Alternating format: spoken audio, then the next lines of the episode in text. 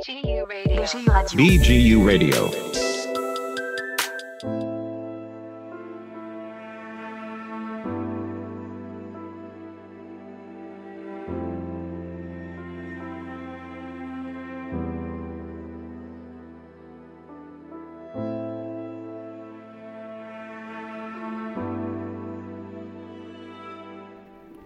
שלום לכולם, לקראת uh, יום הזיכרון לחללי מערכות ישראל ונפגעי פעולות האיבה, אנחנו ניפגש היום עם סטודנטים שלנו כדי להתחבר ולהיזכר איתם ביחד. נשמע את הסיפורים של uh, פז גולדמכר ויעל שיינפלד, סטודנטים שאיבדו את החיים העיקריים במערכות ישראל. שלום לפז, ותודה שהסכמת לשתף אותנו בסיפור שלך. בוא תספר לנו קודם כל קצת על עצמך, מה אתה לומד, בין כמה אתה, מאיפה אתה בארץ. אה, אני פז, אני בן 25, אה, אני באר שבעי במקור. אני לומד אה, ניהול עסקי ספורט, שנה שנייה. תוך כדי אני משמש בתור סגן מנהל של Icon Fitness בבאר שבע. נשמח לשמוע על זה אולי קצת מאוחר יותר. פז, אתה איבדת את אחיך נדב בצוק איתן. אנחנו נשמח לשמוע על אחיך, זכרו לברכה. בוא תספר לנו איזה אדם הוא היה. נדב זה בן אדם שמאוד מאוד קשה, קשה לתפוס, כי היה בו, היה בו הכל מהכל, היה בו גם את הילד הרע וגם את הילד הטוב, אה, אבל מה שהכי אפיין אותו תמיד זה, זה האהבה לאחר והנתינה ורוח ההתנדבות.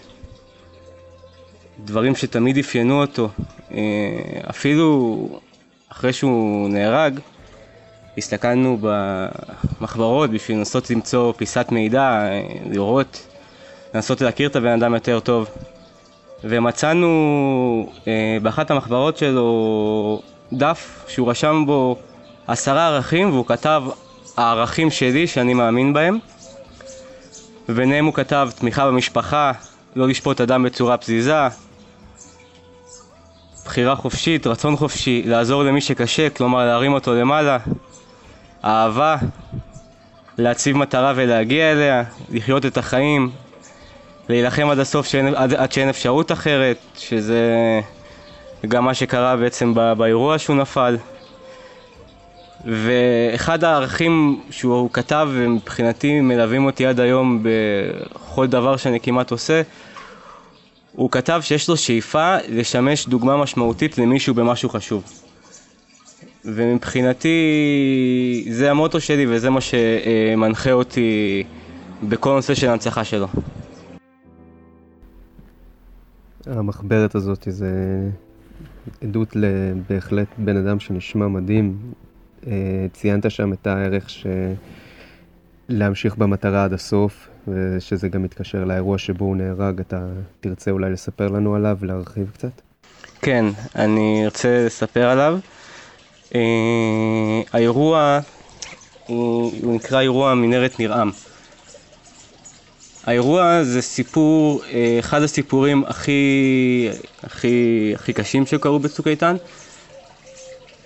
ומאוד מאוד השתיקו אותו בתקשורת, אה, בעיקר מסיבה שלא ליצור פאניקה. בעצם זה אירוע שבו חדרו 12 אה, מחבלים לתוך שטח ישראל. הם הגיעו למרחק של 800 מטר מהעיר שדרות, לבושים מכף רגל ועד ראש כמו חיילי צה"ל, עם המון המון המון חומר נפץ, חומרי הרדמה, מפות של שדרות של איפה האנשים החשובים, איפה לקחת אותם. ממש מבצע משוגע. שבנוסף לזה חיכו בתוך המנהרה עוד כמעט 60 מחבלים לרוץ לתוך שטח ישראל. בשעה שש וחצי בבוקר של 21 ביולי 2014 זיהו בתצפיות כוחות, יותר נכון זיהו אנשים ולא ידעו אם מדובר בחיילים שלנו או במחבלים והחליטו להקפיץ אה, שני כוחות את כוח של אה, מפקד, אה, של מפקד הפלוגה של הנחל שישבו שם שקראו לו שימי וכוח של מג"ד גדוד גפן שקראו לו, שקראו לו דולב קידר זיכרונו לברכה שבו נדב בעצם אה, קפץ. רק רקע קצר על למה נדב קפץ, נדב היה מילואימניק והוא שימש בתור בית קודקוד של אה, מ"פ של, מ"פ של אה, גדוד גפן במילואים. וביקשו ממנו יום לפני זה להחליף את הנהג של דולב בגלל שהנהג היה עייף, אחרי יומיים שלו לא ישן ונדב החליט להחליף אותו ובבוקר הם, הפסיקו, הם סיימו את ההחלפה ושהיה את ההקפצה, אה, על פי מה שסיפרו, נדב ראה שהוא עייף אז הוא אמר לו עזוב אני קופץ ו- וקפץ אה, גם למרות שלא אמרו לו הם קפצו שניהם לנקודה, שני הרכבים. בשלב מסוים אה, הרכב אה, של נדב, דולב, עקף את הרכב של שימי, שמפקד הפלוגה, והמשיך לנסוע ישר, ועבר עץ שהיה, זה כמו שביל עפר כזה, שהיה בו שני עצים, וברגע שהוא עובר את אחד העצים האלה, נורה עליו טיל RPG, ופוגע בו בטווח של חמש מטר. מהטיל RPG אה, נדב נהרג, אה, אבל בעקבות הטיל הכוחות התחילו להבין שמדובר במחבלים ולא בחיילים והצליחו למנוע באמת את הכניסה שלהם לשדרות. אה, ממש קשה לשמוע עוד אחד מאירועים כאלה של אדם שלא היה אמור אפילו להיות שם. ככה גורל, גורל קרה. הסיפור הזה מבחינתי גם מיוחד מאוד כי כל הארבעה היו שם באמת במקרה. כי דולב התחיל שבועיים לפני זה רק תפקיד בתור, בתור אה, מג"ד גדוד גפן. יובל איימן הקשר שנהרג ביחד איתו היה צוער בבה"ד 1. קסאון, הגשש שנהרג, עלה לרכב רק בשנייה האחרונה, החליפו, היה, חובש היה ברכב, אז הרידו את החובש והחליטו לקחת את הגשש. ונדב שנטו החליט להחליף, להחליף את הנהג במקרה. הם ארבעתם הגיעו לשם עם היכרות מוקדמת מאוד מאוד מינימלית.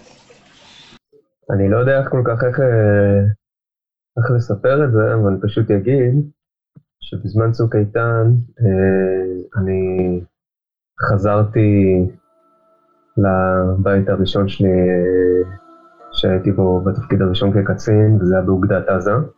התפקיד שלי שם במבצע היה בתי תקיפה של המזל"טים. והאירוע הזה שבו גם אח שלך נהרג, זה אחד האירועים שהכי זכורים לי, הייתי שם ממש בלייב וראיתי את כל מה שתיארת דרך המסך. זה ממש מתנגש אצלי עכשיו. זה פיצוץ רגשות. ראית גם דברים שלא תיארתי. כן, לצערי. זה היה נורא. אתה זוכר מתי uh, אתה שמעת על זה? איך הודיעו לכם? אה, כן, אה, אני שמעתי על זה בזמן שהייתי עם הצוות שלי בפעילות באזור רמת הגולן. שמעתי את זה בערך בשעה שתיים וחצי בצהריים, ההורים שלי שמעו משהו כמו שלוש-ארבע שעות לפניי. אני, קצת קשה לי לספר, לספר לך על איך שהם שמעו את זה, כי כי אני לא הייתי פה, אני לא הייתי איתם. אה, אבל אני יכול להגיד לך שאצלי, איך, ש... איך שקיבלתי טלפון מהמג"ד שלי, שאמר לי שהוא בדרך לעמדה, ובתור אה, לוחם באיפה שאני הייתי, הייתי לוחם יחמ"ם, אז מבחינתנו אם המג"ד מגיע אנחנו צריכים לדעת הכל פרפקט. וישבנו ולמדנו, ו... אז הגיע המג"ד ואמר לי, פז אני צריך לדבר איתך בצד, תשאיר את הנשק פה. נכנסתי, נכנסנו לרכב, נכנסנו לג'יפ, ואז הוא מתחיל לנסוע, ואני אומר לו, מג"ד, לאן אנחנו נוסעים? אני עם חיילים בשטח. והוא פשוט אמר לי, אח שלך נהרג, ביחד עם חבר מאוד טוב שלי, ואז הבנתי גם שדולב קידר בעצם היה שהם היו שכנים. ו... וזהו, ומשם הוא לקח אותי לבסיס, ומהבסיס אה, לקחו אותי מרמת הגולן לבאר שבע, אה, וזהו, הגעתי הביתה בערך בשמונה בערב, 200 איש אולי בבית. גם יותר מזה, שקיבלתי, שאחרי שהוא סיפר לי, הוא הביא לי את הטלפון, שם לי את הטלפון ביד ואמר לי, אל אה, תדבר עם, אל תדבר עם אף אחד עד שאתה מגיע הביתה. וראיתי בטלפון משהו כמו 200 ומשהו שיחות שלא נהנו ו-200 ומשהו הודעות שלא נהנו. בגלל שבכל צוק איתן גם רצה כל השמות בוואטסאפ. כן, זו הייתה תקופה שנלחמו בה הרבה בהעברת הודעות. כן, אני קיבלתי מחברים שלי הודעות של אה, אני אצלך בבית, מתי אתה מגיע? ואני בדיוק בדיוק שמעתי את זה לפני, לפני שלוש וחצי דקות. וזה היה קצת אה, מאתגר. איך, אה, איך נראים החיים שלך בשש שנים האחרונות, כמעט שש שנים מאז האירוע? איפה אתה מוצא את עצמך לוקח את אה, אח שלך איתך? אני בשנים האחרונות אה, הרבה חי בשביל, אה, א', בשביל לחיות, וכמה ש... כמה לנסות בשביל להמשיך, אבל להנציח את נדב בכל צורה, בכל דבר. אה, אני, אני אספר סיפור, אני שהשתחררתי מהצבא, השתחררתי במשקל של קרוב ל-130 קילו. אה, בעקבות, אה, בעקבות פציעה צבאית שנפצעתי ובעקבות המוות של נדב, שהעליתי במשקל בצורה מאוד גדולה ומאוד דרסטית. והחלטתי שאני, אחרי שאני השתחררתי מהצבא, החלטתי שאני מגשים את נדב דרך החלום הכי גדול שלו, שזה דרך הספורט. הלכתי, לקחתי את עצמי בידיים, הורדתי, הורדתי 55 קילו, נרשמתי לקורס מאמני חדר כושר, ואני מנציח אותו דרך הספורט, אני עושה מיזמים ופרויקטים שקשורים לספורט, להנצחתו. יש לי פרויקט אחד בשובל שכבר מתחיל להראות את הניצנים שלו, פרויקט אה, שבעצם מודד, מודד אנשים לגיוס משמעותי.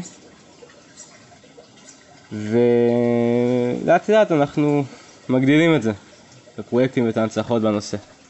קודם כל אני חייב, אה, חייב להגיד שזה מרשים מאוד, השינוי שעברת.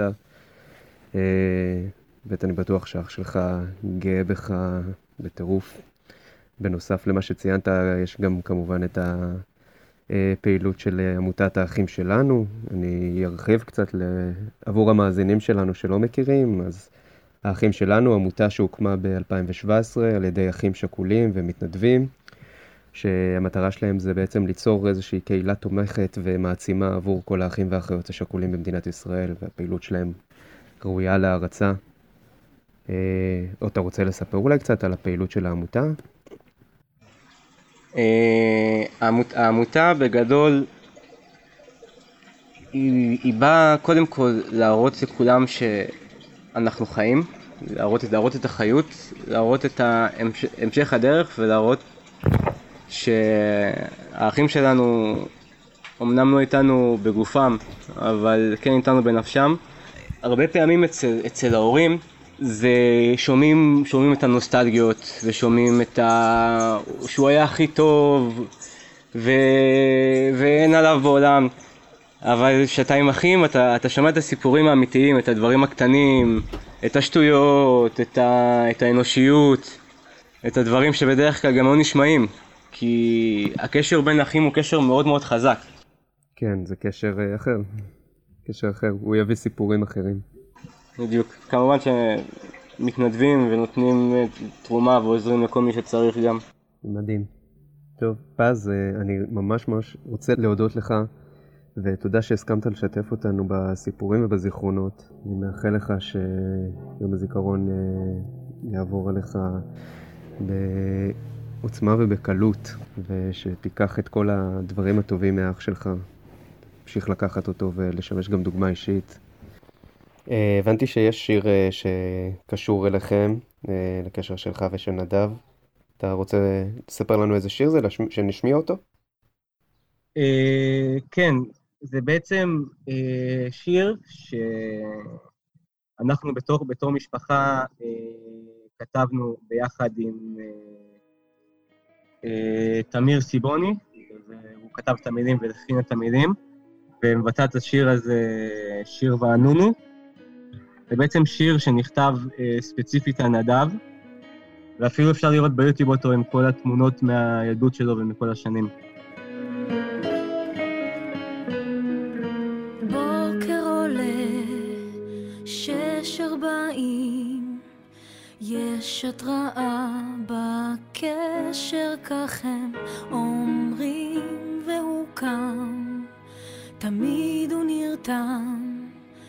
ילד נקרא לבוא ומיד נלחם, הוא שנשאר איתם. שמש מעל, שוקעת דממה, יש סכנה באופק, יש לחימה,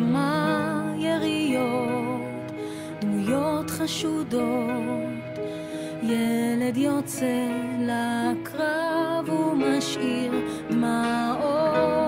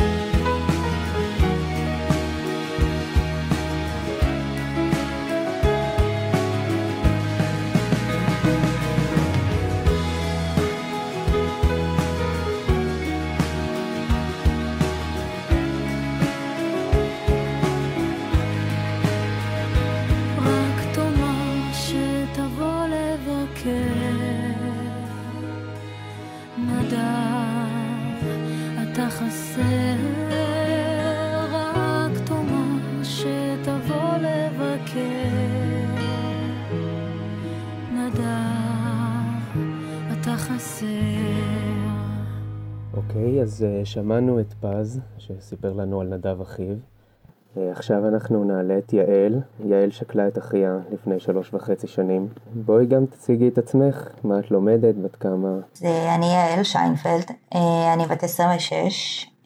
אני שנה שנייה, אני לומדת תואר דו-חוגי של מזרח תיכון במדינת ישראל. במקור אני בגבעת שמואל. יעל, את באת לספר לנו על אחיך. כן. מה היה שמו? טל. בואי תספרי לנו מה קרה אה, באירוע של טל, איפה הוא שירת? אה, הוא היה בשריון, אה, ממש שנייה לפני שהוא נכנס לחטיבת 401. הוא היה טען בטנק. הכי לא איזה גיבור מלחמה גדול, זה הייתה כאילו תאונה של משחק בנשק. זהו, כאילו אין יותר מדי, זה משחק בנשק ש... כאילו אלה הממצאים של החקירה ואין יותר מדי פרטים. איך, ה... איך האובדן השפיע על המשפחה שלך? וואו, אה, מקצה לקצה. אה, האמת שאני פחות אתייחס לדברים העצובים כי קשה זה קשה לכולם. בוודאי. אה, אני, חושב, אני חושבת שהדבר הראשון זה פרופורציות. אתה מקבל משמעות אחרת באמת לעניין החיים והבריאות. אה, ואני חושבת שיותר מהכל זה ייחד אותנו, את הגרעין המשפחתי. כאילו יצרנו לעצמנו מעין אה, משפחה חדשה וקטנה, אה, עם חלק אחד פחות, אבל חזקה ומאוחדת. באמת אמרת שאת רוצה פחות להתייחס לדברים הקשים, אז בואי תספרי לנו קצת על טל. טל הוא בן אחרי שלוש בנות, יש לי שתי אחת גדולות. אמ, שהם חצי אחרת ומהניסויים הקודמים של אבא שלי. היה בינינו הפרש של ארבע שנים, וגם בימי הולדת יש בינינו הפרש של 11 ימים. אה, הוא נולד ב-31 במרץ ואני ב-11 באפריל, זאת אומרת שאת כל הימי הולדת שלנו בערך חגגנו כמעט ביחד. וואי, הוא היה הגאון של המשפחה, תמיד הוא היה הכי חכם. ילד ממש מוכשר, הוא היה גם במגמת אומנות, הוא למד בקלעי בתיכון בגבעתיים. אה, הוא צייר, כאילו היה ממש אומן. זהו, ליצן חצר, תמיד ידעו שהוא מגיע, כזה דמות שאי אפשר לפספס. בעיקר זה, כאילו זה דברים שגם בעיקר רואים באזכרות שלו ובימי הולדת, את כמות האנשים שמגיעים, שהוא... כל מי שהכיר אה, אותו הוא נגע בו בצורה כזאת או אחרת. את רוצה לספר לנו קצת על הקשר האישי שלך איתו? אה, הקשר האישי שלי איתו. וואו, קשר מיוחד האמת. טל כזה, הוא היה נורא מורד ונורא עושה הכל בכוונה מול ההורים שלי, אה, והבן אדם היחיד שהיה מקשיב לו זה אני. אז תמיד כשהיה איזשהו בלאגן איתו, זה כזה, יעל תדברי איתו, תרגיעי שם את המצב, למה אף אחד אחר לא מקשיב. אה, למרות שהיינו בהבדל של ארבע שנים, אני חושבת שככל שיותר התבגרנו, אז גם הקשר נהיה יותר הדוק.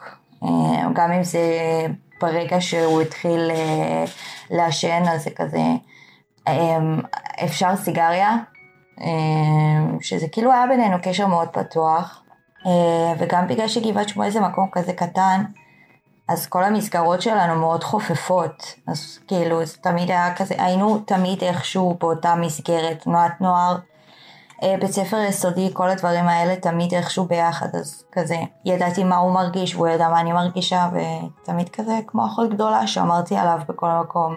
קשר אחים זה באמת משהו מיוחד ושונה. אה, כן, היה לנו קשר ממש, ממש מיוחד, כאילו ביני לבינו, למרות שבהתחלה שנאנו אחד את השנייה. כאילו אני בעיקר שנאתי אותו, כי הוא הגיע אחרי ארבע שנים שהייתי הנסיכה של הבית. וגם אה, בן, פעם ראשונה, זה יחד כן, זה גם, זה היה סיפור בפני עצמו שזה בן, ואחרי אבא שלי בכלל, אחרי שלוש בנות, אז הגיע הבן. אה, אז כשאני אומרת שהימי הולדת שלנו הם כל כך אה, קרובים, אז גם בברית שלו, שעשו אירוע כזה גדול, אז היו בלונים עם המספר 4, שחלילה לא ישכחו גם את היום הולדת שלי, בגלל שהכל הוא נורא קרוב. ושמעמד הנסיכה לא ייפגע, אני מניח. בדיוק, מעמד הנסיכה שהוא לא ייפגע. המעבר של בין יום הזיכרון ליום העצמאות, שהוא תמיד נושא גדול בפני עצמו, שהוא מעבר מאוד חד. איך את חווה מעבר שכזה בשנים האחרונות, אחרי שאיבדת את טל? אה, וואו. אה, אני חושבת שעד שאתה לא מצטרף למעגל הזה, נקרא לזה מעגל, אה, של המשפחות השכולות, זה אף פעם לא עולה לך בראש באמת על המעבר, כמה שהוא חד וכמה שהוא קיצוני.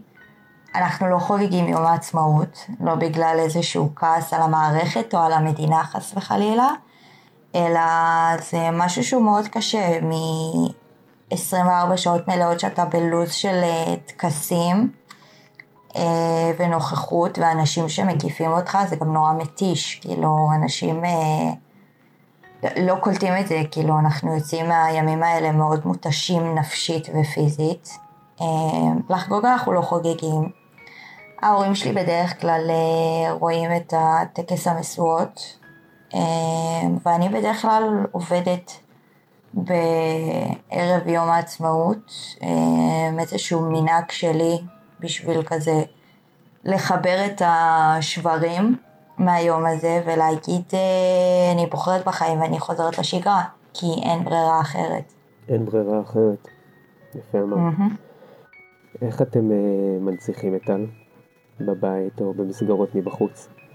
אמ, קודם כל, אה, ההורים שלי, אחרי חצי שנה שהוא נהרג, אה, הפכו את החדר שלו, הם הוציאו את כל מה שהיה בחדר והפכו את זה לחדר זיכרון, עם הרבה אלבומי תמונות.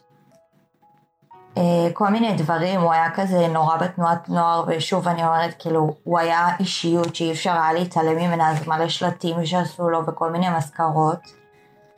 היה לו אוסף כובעים, אז הכובעים נמצאים כמובן גם שם.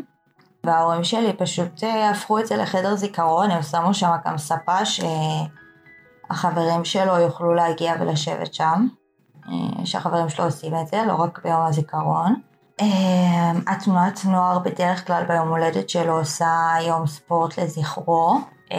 תנועת נוער מקומית בגבעת שמואל זה לא איזה צופים או משהו מאוד גדול. בגלל שזה יישוב מאוד קטן, אמ, אז היא עושה בדרך כלל יום ספורט ביום הולדת שלו. יצא לך לקחת חלק ביום ספורט הזה? אה, אנחנו תמיד מגיעים, כאילו המשפחה, יש גם נציגות מהצבא. כזה באים משחקים איתם קצת, אה, אח שלי היה מאוד ספורטיבי, אה, גם יש את המרוץ אביב של גבעת שמואל שהוא תמיד היה רץ שם את ה-10 קילומטר. אז כל שנה אה, חברים שלו מגיעים, כל החברים שלו מהשכבה, אה, ורצים עם חולצות אה, עם הקדשה שלו, שתמיד יש שם תמונה מהמרוץ האחרון שהוא עשה בסיום. גם כאילו הרבה מהחברים שלו כבר נהיו קצינים שנה שעברה, אז כזה הביאו את החיילים שלהם וסיפרו את הסיפור שלו, זהו. בסדר, כל אחד מהמפעלים האלה נשמע מדהים ועצום בפני עצמו. כן, הוא היה ילד עצום בגלל זה. כאילו, בעיקר החברים שלו שם מאוד מאוד עובדים על, ה, על ההנצחה בכל דרך. אה, ההורים שלי עשו את החדר זיכרון וזה מה, ש, מה שמזכיר אותו מבחינתם. אה, בסדר, ותודה רבה לך, יעל, ששיתפת אותנו על הסיפור של טל. תודה לכם, אני חושבת שהשנה יש לי שליחות מיוחדת בעקבות המצב והסיטואציה. לספר ולהעביר. מסכים איתך כל כך. אה, באמת הימים האלה לא קלים, במיוחד במיוחד למשפחת אה, השכול, אה, שלקחת מהם את האפשרות להגיע לבתי הקברות, זה נראה לי גזירה שאין לתאר. ובכל זאת גם במצב הזה אנחנו מצליחים ומוצאים את הפתרונות קצת להעביר את הסיפורים הלאה. שתמיד נזכור אותם, זה מה שיש לי להגיד. ושל... ושנדע ימים טובים יותר, אני חושבת. אמן. בסדר, תודה רבה לך. תודה רבה. אני רוצה להודות מקרב הלב לפז ויעל. תודה על שהסכמתם לשתף אותנו בסיפורים על האחים שלכם. אני מאחל לשניכם רק בריאות ובשורות טובות, וכמו שיעל אמרה באופן מדויק, שנדע ימים טובים יותר. סיימנו, התוכנית אה, הופקה בשיתוף עמותת האחים שלנו וזה גם המקום להזמין את המאזינים להשתתף במפגש מתחברים וזוכרים של האגודה הסטודנטיאלית שיארך ביום שני הקרוב, ה-27 לאפריל, בשעה שמונה וחצי, בשיתוף עמותת האחים שלנו. הקישור למפגש בזום מופיע בעמוד הפייסבוק של האגודה. אנחנו סוגרים עוד תוכנית. תודה לכל העוסקים במלאכה. תודה לעמותת האחים שלנו על שיתוף הפעולה, לענבר לובין על ההפקה ועריכת התוכן, דוקטור בוזי רביב, מנהל רדיו BGU, על התמיכה הטכנית, ושוב תודה לאורחים שלנו יעל ופז, אני הייתי תום גומה, נשתמע בפודקאסט הבא.